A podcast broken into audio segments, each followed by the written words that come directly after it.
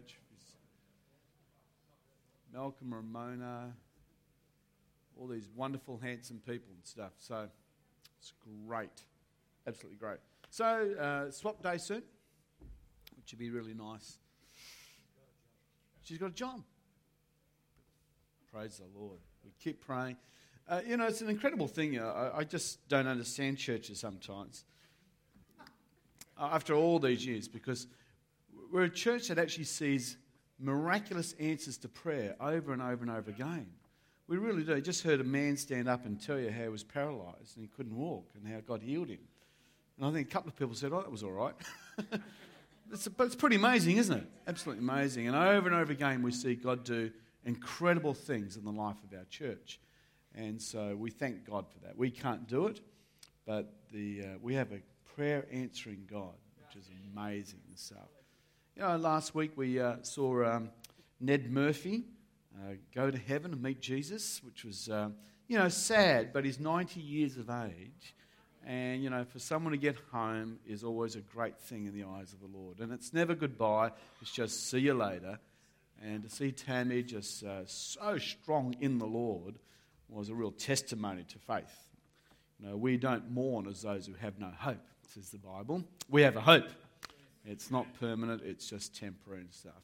So, uh, yeah, and all sorts of good things are happening. We've been doing this thing about uh, spiritual warfare, so I'm going to try and continue that series on spiritual warfare. So, uh, thank you to the team that helped us uh, come into the presence of the Lord this morning. Really appreciate Sam and everybody holding together. In Steve Bolt's absence, suffering for Jesus on a cruise in Europe. Some people have to do it so hard in life, you know. I hope he doesn't get that. There's a botulism or something over there right now killing people, so stuff. No, it won't, that won't happen, stuff. Um, yeah, so we got a slide up there. It's coming. It's fantastic. So that's good. If, oh, here we go. Ephesians Spiritual Warfare Series, Principalities and Powers. This is our second week, although I believe Pastor Dave Humberston did a good job filling in on spiritual warfare last week. Thank you, Dave. And so uh, we're going to just try and take this on a little bit further and learn. Now, one of the things that we're going to try and underbuild all this, there is, there is a few things going on for this series. As much as I'm just wanting to teach the Bible, we actually are trying to put a, a, a fire under the value of prayer. And as we do that, I think we're just going to see more and more good things in God as we pray more corporately and privately as a church. So that's part of the deal. But the other part of the deal is hopefully we'll get a revelation. Say revelation. revelation. We will get a revelation that it's part of our job as a believer to take responsibility for the atmosphere. Okay? It's not, it's not Jono's job to be responsible for the atmosphere, although he did a fantastic job, Jono. Yeah. Um, but we have to take responsibility for the atmosphere. The Bible tells us that the prince of darkness actually wants to rule in the atmosphere. That's where he's located. That's where he wants to put a throne, is between the heaven of heavens, where God abides, and between the earth where we abide. He wants to be the blanket in the middle.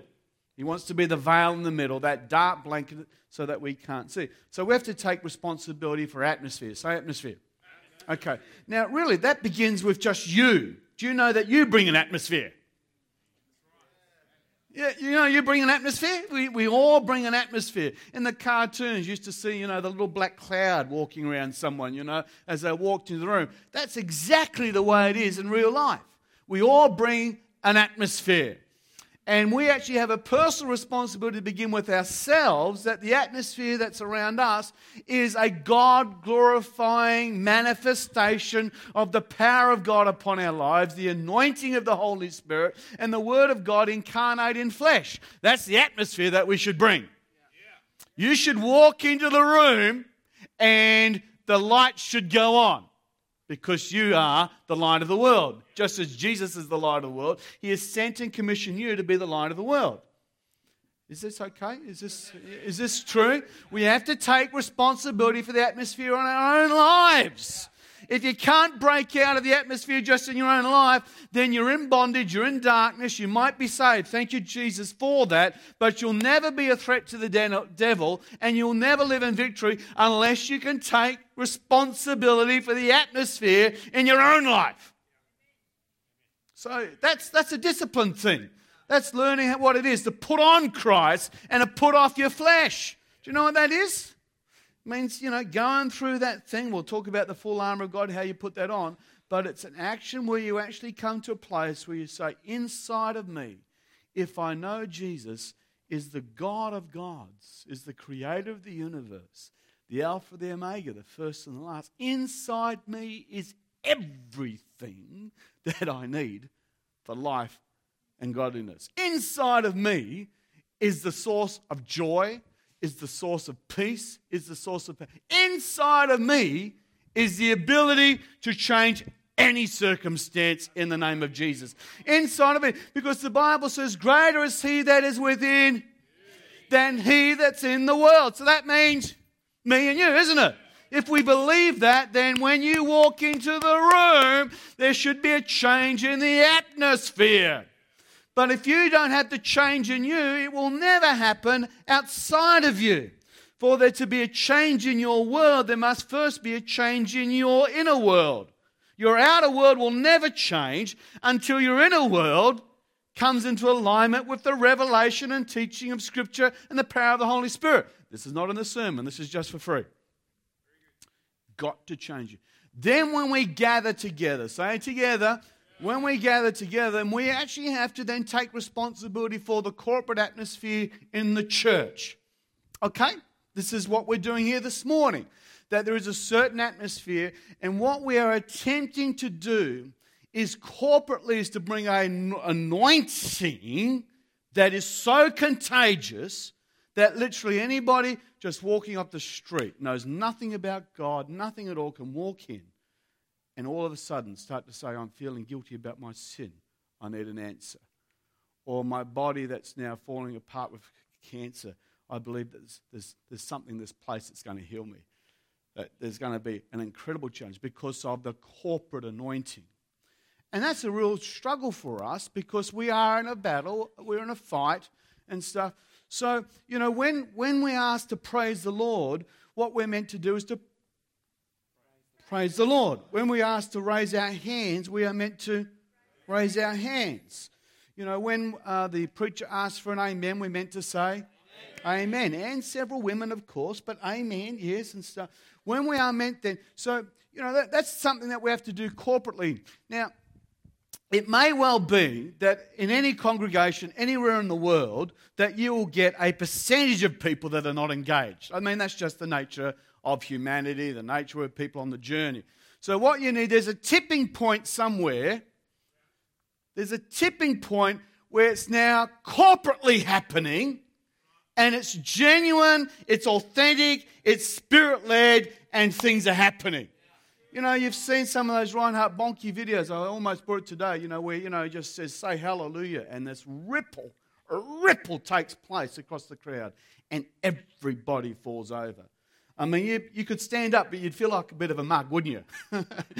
so, it's that corporate anointing. And so, what we actually have to do is get better on that. So, the Bible teaches us that when you come to worship God, that we begin in our flesh, we begin in the flesh realm. So, we enter his courts with thanksgiving. So, you're meant to come in and be thankful. And that means that you start to do very physical things. Like you do clap your hands. Okay? You clap your hands. The idea is that we all clap our hands. Now, if you're like me, that's a real challenge because I have no sense of rhythm at all. I have no sense of rhythm. But we're clap. when we're meant to lift our hands, then we're all meant to lift our hands. Now, I know for some of you, that's some of the hardest things that you'll ever have to do. And you'll stick your hands in your pocket, all the rest. But if you love God and if you want to see God change, something happens when you lift your hands. When Moses lifted his hands, guess what happened to the battle? Guess what happened in spiritual warfare? The moment his hands went up, the moment he lifted, it's a physical sign of an inward reality. It's a physical demonstration that I am lifting up God. I'm lifting up His name. I'm lifting up His power and His purpose. It's physical sign of an inward reality. But when you lift up your hands, you're doing more than showing people your armpits. You are actually involved in spiritual warfare. It matters. And we're meant to do it together. When I say, for example, that God wants to come to this meeting right now and he, you, he want, uh, I would like you to receive something. We're singing that song, Unfailing Love. There was a moment there, there was just a little touch of the anointing happening where if you were tuned to what God was saying, you could have actually just put out your hands and he would have bathed you with his love. It was there, it was right there. But if you're doing this, you're not going to get it, eh? You're just not going to get it. So the Bible teaches us that we should begin physically, and then we should move then into what you'd call the soul realm or the realm of feelings and emotions. And most Pentecostals sadly think that's where you stop. That she confused the anointing with feelings. Who likes good feelings? We all like good feelings, but feelings is not the same as anointing. Sometimes you can feel incredibly bad, and then the power of God can still hit you and set you free. It's got nothing to do with feelings. But we get into the feeling zone, and that's when your heart starts to stir, and you start to feel, you know, some love towards God, or, you know, you start to feel some peace or whatever. That's a good place to be. But some of us, that's then the lid on where we're at. We're actually trapped by the soul realm of what's in the atmosphere here. Because the next realm is the spirit. And it's as you move into the spirit then things begin to go crackle, lackle, lackle, do. Things start to break loose and stuff. And so we, we need to grow up as a church band because the worship team isn't the people on the stage, it's the people down here. It's us. We are the worship team. And so, you know, we often start with the fleshly songs. Now, I don't not mean fleshly in the sense that they're evil, but songs that are much more movement orientated, you know, blow the cobwebs off get you talking, get you singing, stuff like that. Then we move more into the softer songs of the heart and the feelings. Then we want to go into the spirit realm.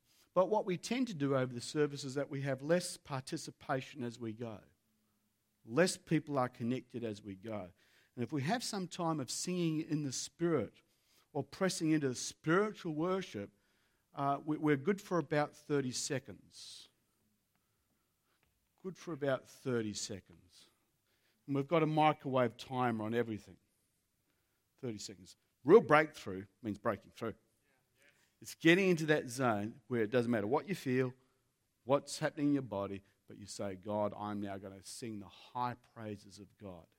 And as you do that, guess what? You will get victory, and victory will happen around you, and we'll change the atmosphere. Because first, we've got to take control of the atmosphere around us, around Mike Keating. I've got to take responsibility for the atmosphere there, take responsibility for the atmosphere in my home. Amen. You know, I have to do that's my job. I've got to take responsibility for the atmosphere in my church because when we do that together as the church, we begin to then affect the atmosphere in the whole region. And that's when revival starts to happen, when you start to push back on those sorts of things. So, all that's for free. And now I'm going to go really fast. No, I'm not. Next one. Just a quick recap where we're going. When we come to spiritual warfare, we just want to make it quite clear that people often get this wrong on both sides. Some overly obsess about it, and you know, they think the devil's this little red man running around in his suit with his pitchfork, or that, you know, the, the other extreme is that they're demon obsessed. Everything's a demon. Chocolate demons.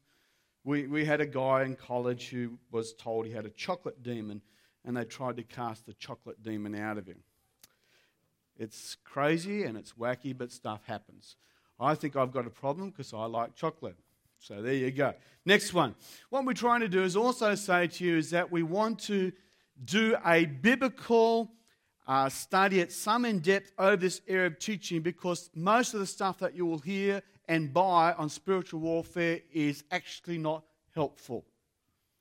A lot of stuff you can buy read on this area is not things. So we're just going to try and teach you what's the overall context of Scripture. So we've taught you that, you know, to understand the word in a sentence, you need to understand the sentence. To understand the sentence, you need to understand the paragraph. To understand the paragraph, you need to understand the chapter. To understand the chapter, you need to understand the book.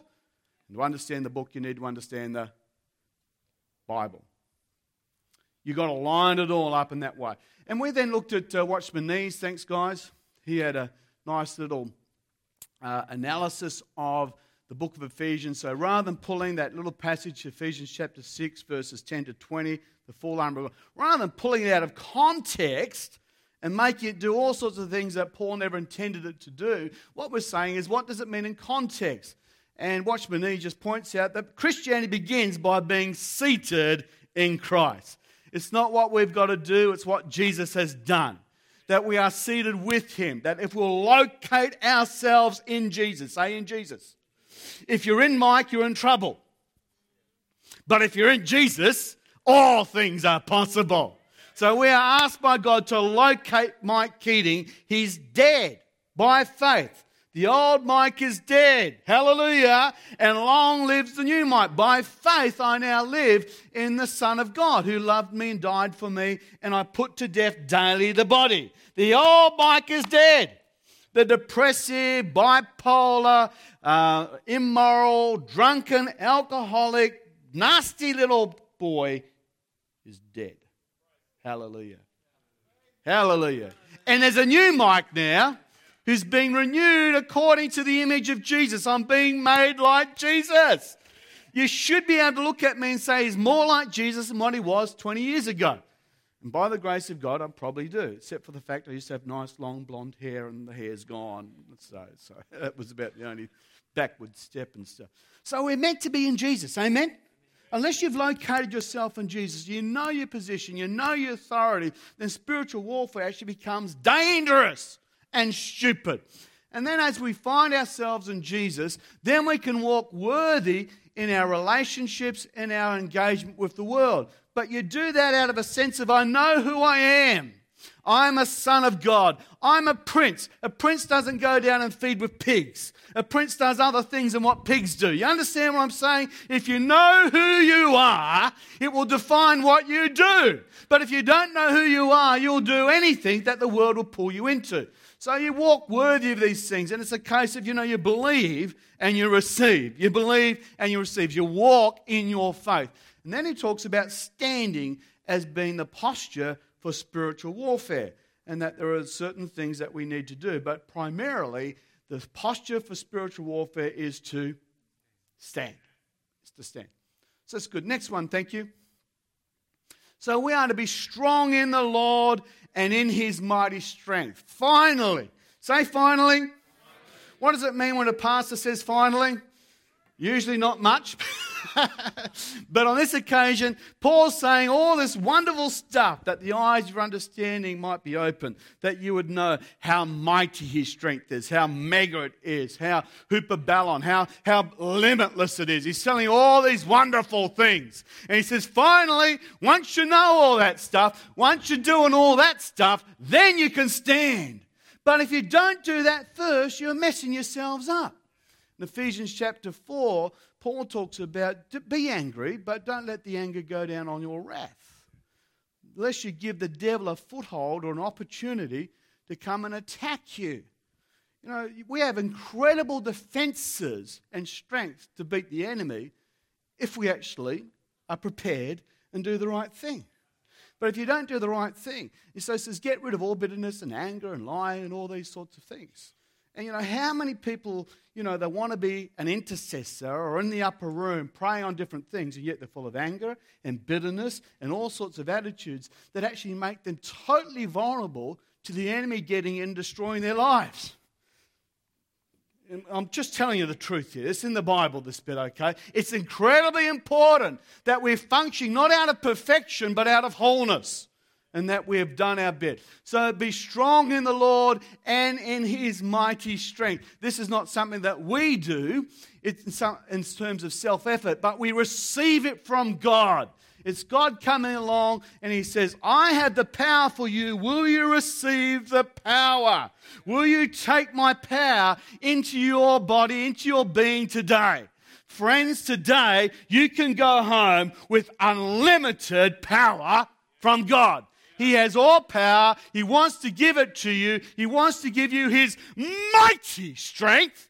And it's for you. He just wants you to know it's there for you. But you've got to want it and take it. Be strong in His power. Put it on. Finally, this is what you do to have victory. Who wants victory? Well, these are the sorts of things that we do. Be strong, Lord. Next slide, thank you. So here's Mike Keating's really basic summary of what Paul's trying to say to us in Ephesians. He's really saying this We need God's power because we will, say will, we will face a variety of well planned attacks from a supernatural enemy. Is that about as simple as I can make it? But it's what he's saying. You need to be prepared because you will be attacked. And it's not going to be a sloppy attack, it's not going to be careless, it's going to be well planned. It's strategically armed, aimed towards us to stop us. And uh, interesting, he says, we do not fight against flesh and blood, but the text actually says blood and flesh. Paul overturns what would be normally expected order of these two words. Who's heard the expression flesh and blood? Flesh and blood. But he says we don't fight against blood and flesh. He's really emphasizing that this is a supernatural battle. It's not about fighting people. Most of the trouble that comes our way usually comes on two legs, one or another. But it's not the two legs that's the problem, it's the powers behind them that are animating. And we've just got to get a revelation on that. Okay? Uh, next one. Thank you. Okay, so to get victory, Paul says what we need to do is to stand. And what happens in our world today is most people don't stand when they get into a problem. This is in marriage, sadly, marriage, family, business, relationships, church life, whatever. We get that initial phase where we enroll into whatever the, the commitment area is, whether that's into a marriage, whatever it might be. We enroll, we get there, we're in there, we start a new church or whatever. Then we are engaged by the enemy. A challenge happens. Yeah? Challenges come, a conflict develops, and then what most people do today, even when it's a relationship, a marriage, there's kids involved, a church, they're in leadership, whatever, what most people do when they are attacked by the enemy, what do they do? They run away, which if you're in the, if you're in the army is actually called desertion. It's actually considered to be the worst crime a soldier can commit to desert his post. That is normally summary execution and most most regimes around the world and stuff. You, to run away. And yet, that's what most people do. They run away from their problems, they run away from their churches, they run away from leadership, they run away from, their, from marriages and whatever. They run. And yet, the Bible says what they're meant to do is not run, but to stand. Stand and face it. And if you do stand, guess what happens? You will win if you stand. And all the people who've been married more than five years said, you got to stand, don't you? The temptations to run, we understand that. We understand. We're all human. We want to run and stuff. But if we will stand, we win. And then what happens in that? God grows us, enlarges us, and we get to a better place. We go to a better level as we learn to stand. Um, next slide. Thank you. Uh, we're going to get this. 1 Peter 5, verse 8 says, Be self controlled and alert. Your enemy, the devil, prowls around like a roaring lion looking for someone to devour. So the text says in Ephesians chapter 6 about fighting the devil, putting on the full armor of God, he says, Stand, stand, stand, stand. He says it four times. Stand, stand. I think he's trying to say something. I don't know about you, but I think I'm getting the message. He wants us to stand. He wants us to stand strong. When the enemy comes and he roars, he wants us to stand. Now, the um, people that study lions, there's probably a name for them, lion watchers we'll call them, they will tell you that the only time a lion will roar is if they're in the mating season or they're fighting. But when it comes to hunting prey, most lions don't roar, they creep. Have you ever seen, you know, I mean, I reckon cats are just little lions myself. But, you know, they'll, you know, we, we have a, a cat that was such a good killer. We'd put bells on it and all these sorts of things and little sonic devices and just even got better at it. You know, it was stealth cat stuff, you know. So the, the cat doesn't go up to the bird and go meow, meow, because the bird flies away, doesn't it? Stuff. It's quiet. So the only time a lion roars when it's after prey is when it's too sick, too tired, too old, and too feeble to actually do anything about it. Because what's he trying to do? He's trying to scare the little antelope to run off into the jaws of a lion. Wants to separate you from the crowd, the herd, and stuff. Friends, when we hang together, when we stand together, you are undefeatable. The church is undefeatable, but the roar of the lion is leave, leave, leave. Run away. And how many do you know over the years that have actually done the runaway business? And you know what happens? The lion gets them. The lion gets them. Sadly, very few people ever come forward. I've just got a little video here. I showed it to you a long time, but I like this because it's about the wildebeest. Normally, wildebeests and lions lose. Who loses between a wildebeest and a lion? Who loses? Okay. Not this one. Even a well fed one. The thing about the marsh is that it attracts animals from miles around for a drink, and sometimes the lions just can't resist the temptation. A wildebeest stumbling across the boggy ground is enough McDonald's. to get them firing on all cylinders. Angus burger.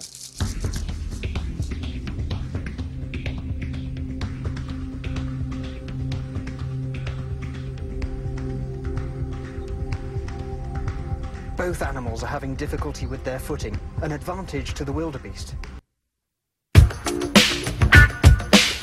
All right, we'll leave it there. Thanks, guys. This wildebeest wins. And the reason he wins is because what, he, what does he do? He stands. If he ran away, what does he do? He actually then exposes his flanks to the lion. But the moment he stands and faces the lion, you know what the lion does? Runs away. Doesn't like the pointy end and stuff. Look, even in nature, there are these things that shows us that if you will face your problem, whether it be pornography, whether it be a broken relationship, whether it be hurt, pain, finance, if you'll face your problem in the name of Jesus and put on his mighty strength and you are strong in him, you will win the victory. It's a good fight. You will win. Bless you. Next, next one. Um, oh, yeah. Now, the word wrestling here is the word parlay, which literally means to vibrate. It's that thing where, you know, if you've ever did an arm wrestling match with someone and the lactic acid is built up so much now that the arm almost begins to vibrate. Have you ever been in that zone? I used to arm wrestle with my wife, but uh, I used to, no, no, no, no, no. I had to stop because she's stronger than me. She was, she's tough, really strong. So, so my hand get to that stage. So what that means is this wrestling match is pretty intense. It's face to face. In the Roman army tradition, they would teach you everything in terms of use of the shield, use of the spear, the javelin, the net, and stuff, but that also would teach every Roman soldier how to wrestle. Because some of the battle is so much face to face, it's now the pressing of, you know, flesh upon flesh. This is face to face, mortal combat, and it's for real. In uh, the book of um, Ephesians, chapter 6, verse 12, the message version, I think, puts it just so brilliantly. Listen to this. Are you listening? Yeah. You listening to me now? Okay. This is no afternoon athletic context, contest that you'll walk away from and forget in a couple of hours. This is for keeps, a life and death fight to the finish against the devil and all his angels. It's a battle, isn't it? And it's serious. Okay, next one. Thanks. Angels and demons. I've clipped this art. I've clipped this artwork a little bit because the truth is that there are two thirds more angels. Hallelujah! Than these fellas over here, the demon side of it. So you know that's a good thing, isn't it? So, But what we understand is you look at the angels, they have hierarchies and stuff in the same way that there are hierarchies in the kingdom of God. You know, there are archangel. There's only one archangel, by the way. People say there are lots of archangels. And just to let you know, his name's Michael. Uh, the devil is an archangel. So there's these hierarchies, and Paul relates to these a little bit in Ephesians. So, next slide. Thank you. So, you get this thing where the devil, now the devil is limited. If anybody, you know, says the devil did this to me and the devil did that to me, hey, I want to tell you there's 6.5 billion people on the, place, on the planet Earth. He doesn't have that much time. He really does not have that much time. But he does have helpers. And so he has arc rulers, which tend to rule over whole areas, geographical areas. If you are a traveler, you'll know the truth of what I'm saying, in that you can literally walk from one country across the border into another country, and spiritually, you know that something's different. You know, you can literally walk into another area. Then there's authorities, which tend to be a little bit more geographical. Then powers of darkness. I wonder if I could just get. Uh, our um, resident train driver just to go up there and turn the lights down for us. David, thank you. Powers of darkness.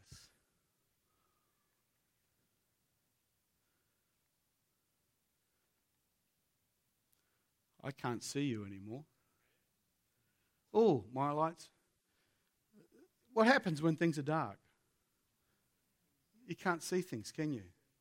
You just can't see don't know really what's happening, do you? Can't locate what's important. There are powers of darkness that we face. Our job is to turn on the light. So thank you, David.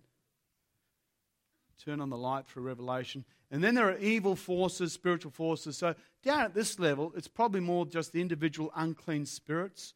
They're called familiar spirits. The, the two main de- derivations for spirits, names for them is familiar spirits and unclean spirits.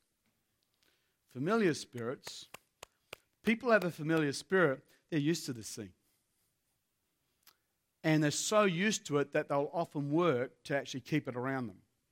You know, the moment you try to actually get them out, you know, do, do a cleansing, move them out of a house, whatever, they'll go right back to the same behavior because they're familiar with it. It's like, I am so used to there being strife in my home that the moment there's no strife in my home, I'm going to create strife. It's a familiar spirit. I, my life only works if that sort of a feeling's around me, that sort of atmosphere is around me. The other main uh, name for a demon is an unclean demon and uh, a filthy demon. And so you find people involved in very demonic behavior. You'll find their, their uh, sexuality, their lifestyle, you know, they won't keep themselves even physically clean. They won't shave. They won't wash and stuff. You visit their home, you'll find that it's like a rubbish tip and stuff. There is a relationship there. Now, that, those guys down there tend to be relating at our appetite level, at our sense level. They attack us at our touch, sight, sound, feed, what we eat, and those sorts of things. The next level up tends to start to affect what we see what we see. When you walk through Armadale Mall, what do you see?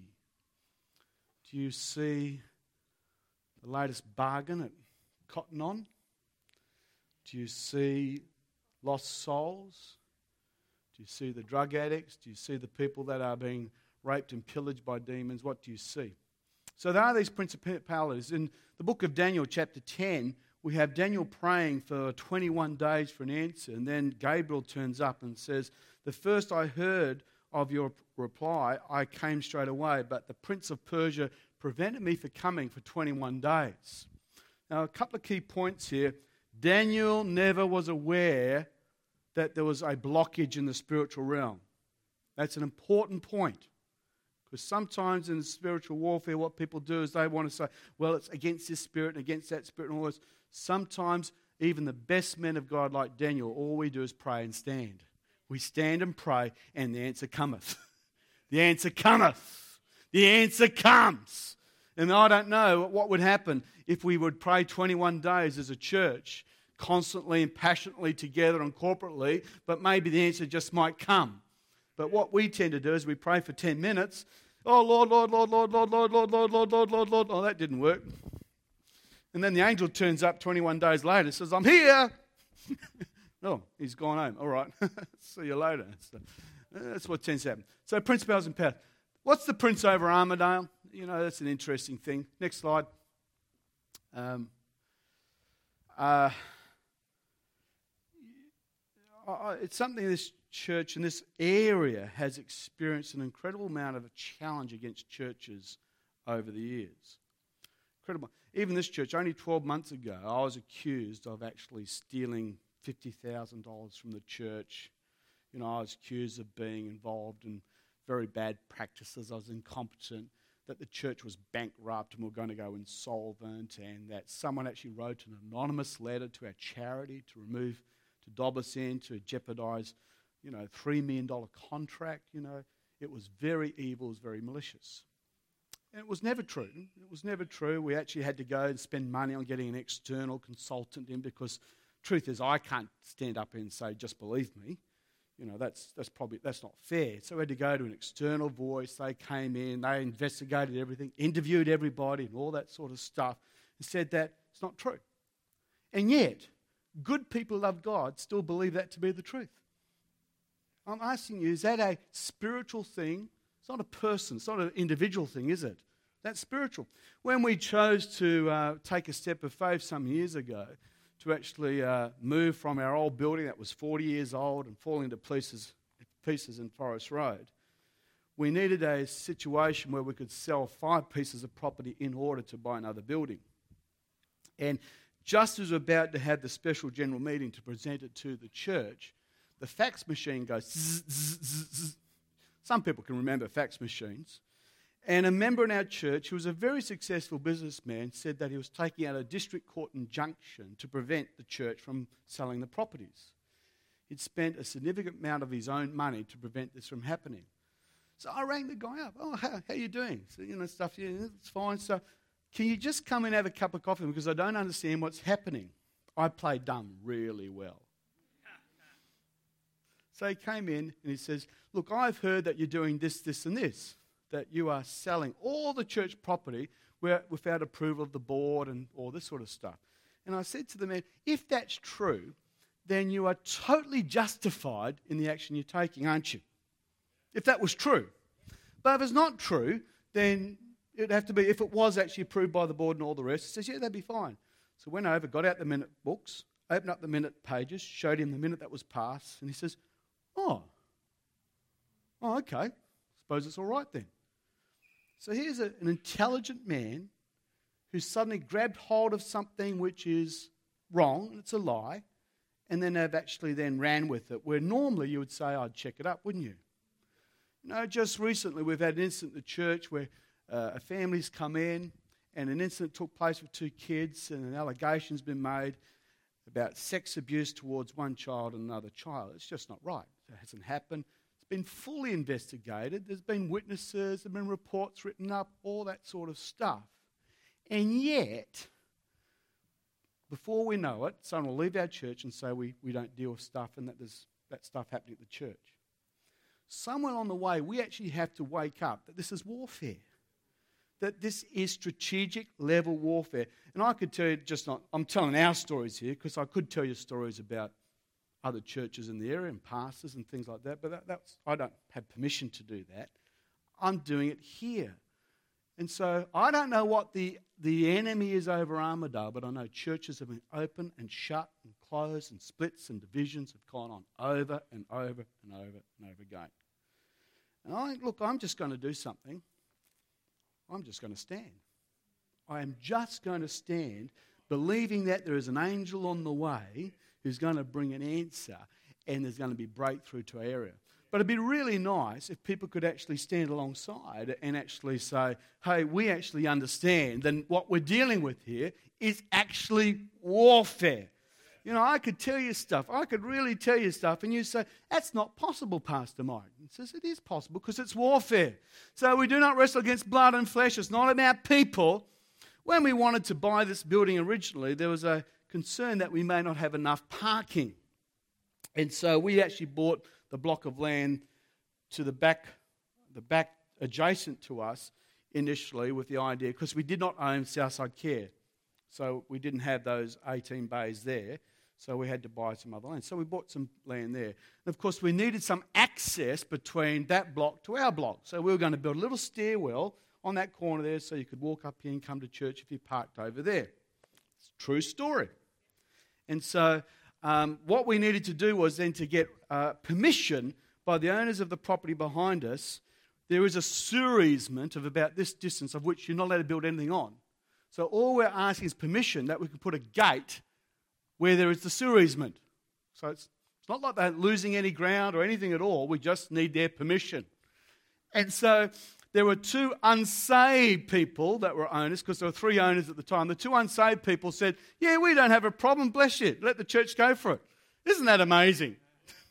then we had someone else who actually was a born again, spirit filled believer who used to attend our church, but for some reason he was told that one of the units that uh, uh, we now own was actually owned by another, was another, it was actually owned, run by another charity altogether, but they thought we owned it.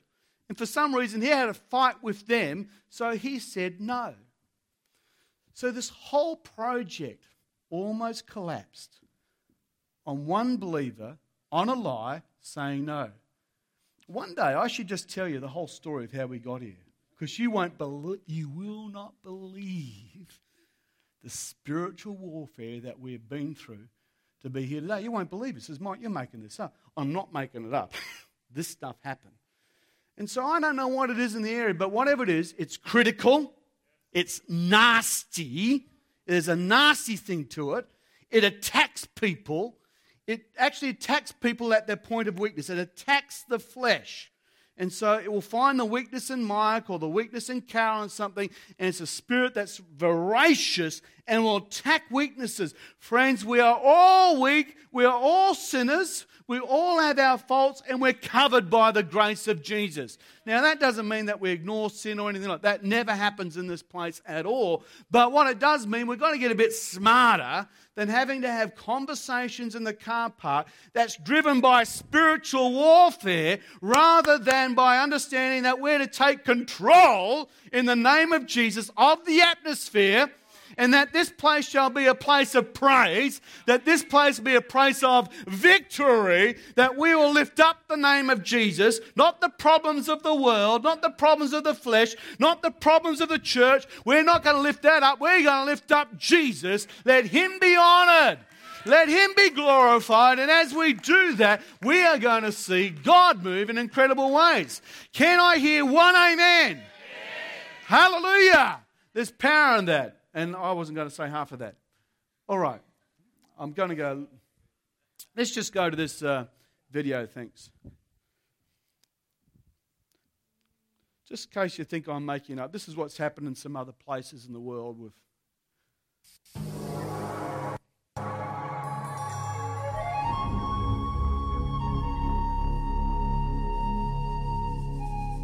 was well known as the drug capital of the world.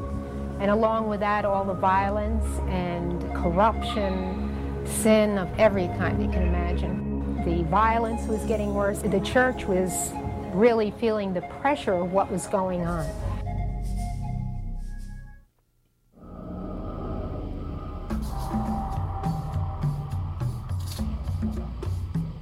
Kiambu was a town which had very bad history. In fact, it had the worst history in our country murder, in terms of rape, violence, eh, it was well known.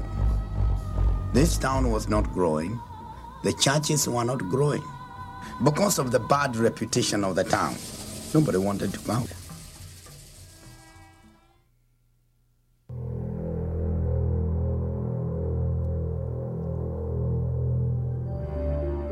This town was in serious trouble.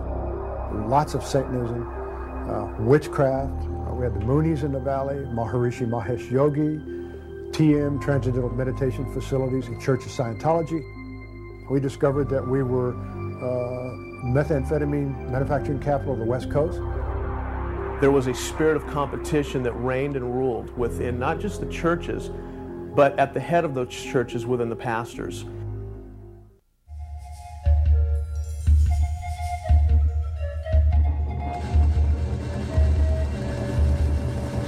Almolonga was an extremely poor village. This was a community in total poverty and alcohol addiction. Violence, ignorance, witchcraft, the occult, idol worshiping.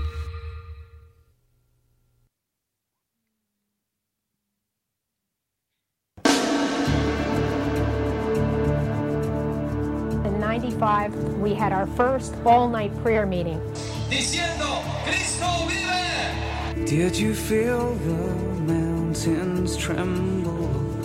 Did And they prayed against principalities and powers. They prayed for unity. They believe in God to see Him move in the churches. After these major prayer events, united prayer events, were going on, that's when we started seeing the results. And 10 days later, the first drug lord fell. And God was changing the city.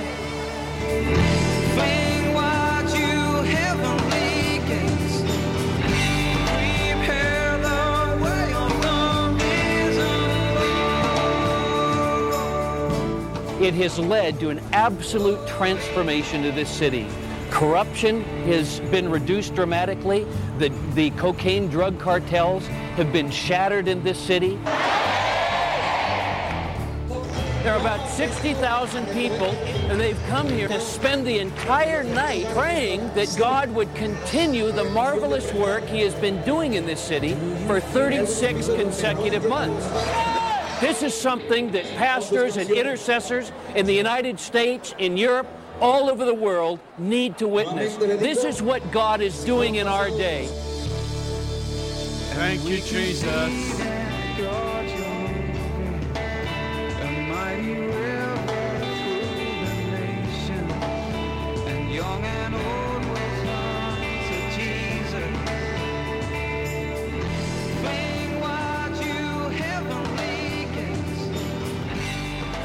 Prayed, we fasted. The Lord showed us a spirit of witchcraft resting over the place. The spiritual power over the town had been broken.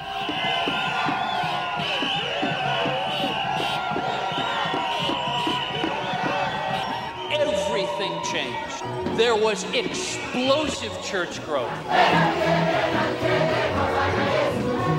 The crime rate plunged to almost zero today. Every single bar in Kiambu closed. Hallelujah. All but one of those bars are churches today. Do you feel the darkness tremble when all the saints join in? And we began to pray, and we sensed that the Lord was telling us that we would be allowed to break the ruling spirit over the region. I'm not just going to be held accountable for how I treated my church. Yep. I'm going to be held accountable by God for how did I pastor my city. And now the Oh, atmosphere in our city has completely turned. So we've seen a dramatic reduction in the uh, occult activity as well as an increase in attendance in church activity. In the last 10 years, we've seen a mighty move of God. There's been a real turnaround. Transformation is taking place. It is not the same community it was in the past.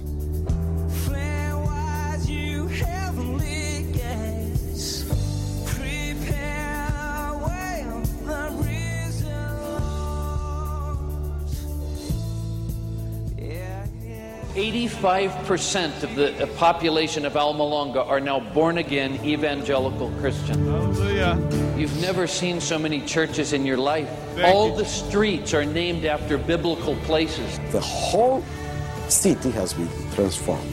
It is a beautiful spectacle to go and see the, the, the effect of the gospel because you, you actually can see it. And that's what we want for our communities, for our cities, and for our nations.